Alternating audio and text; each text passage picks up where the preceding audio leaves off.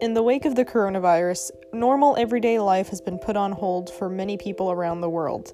Because of this, many have been forced to quarantine at home and now have a little bit too much time on their hands.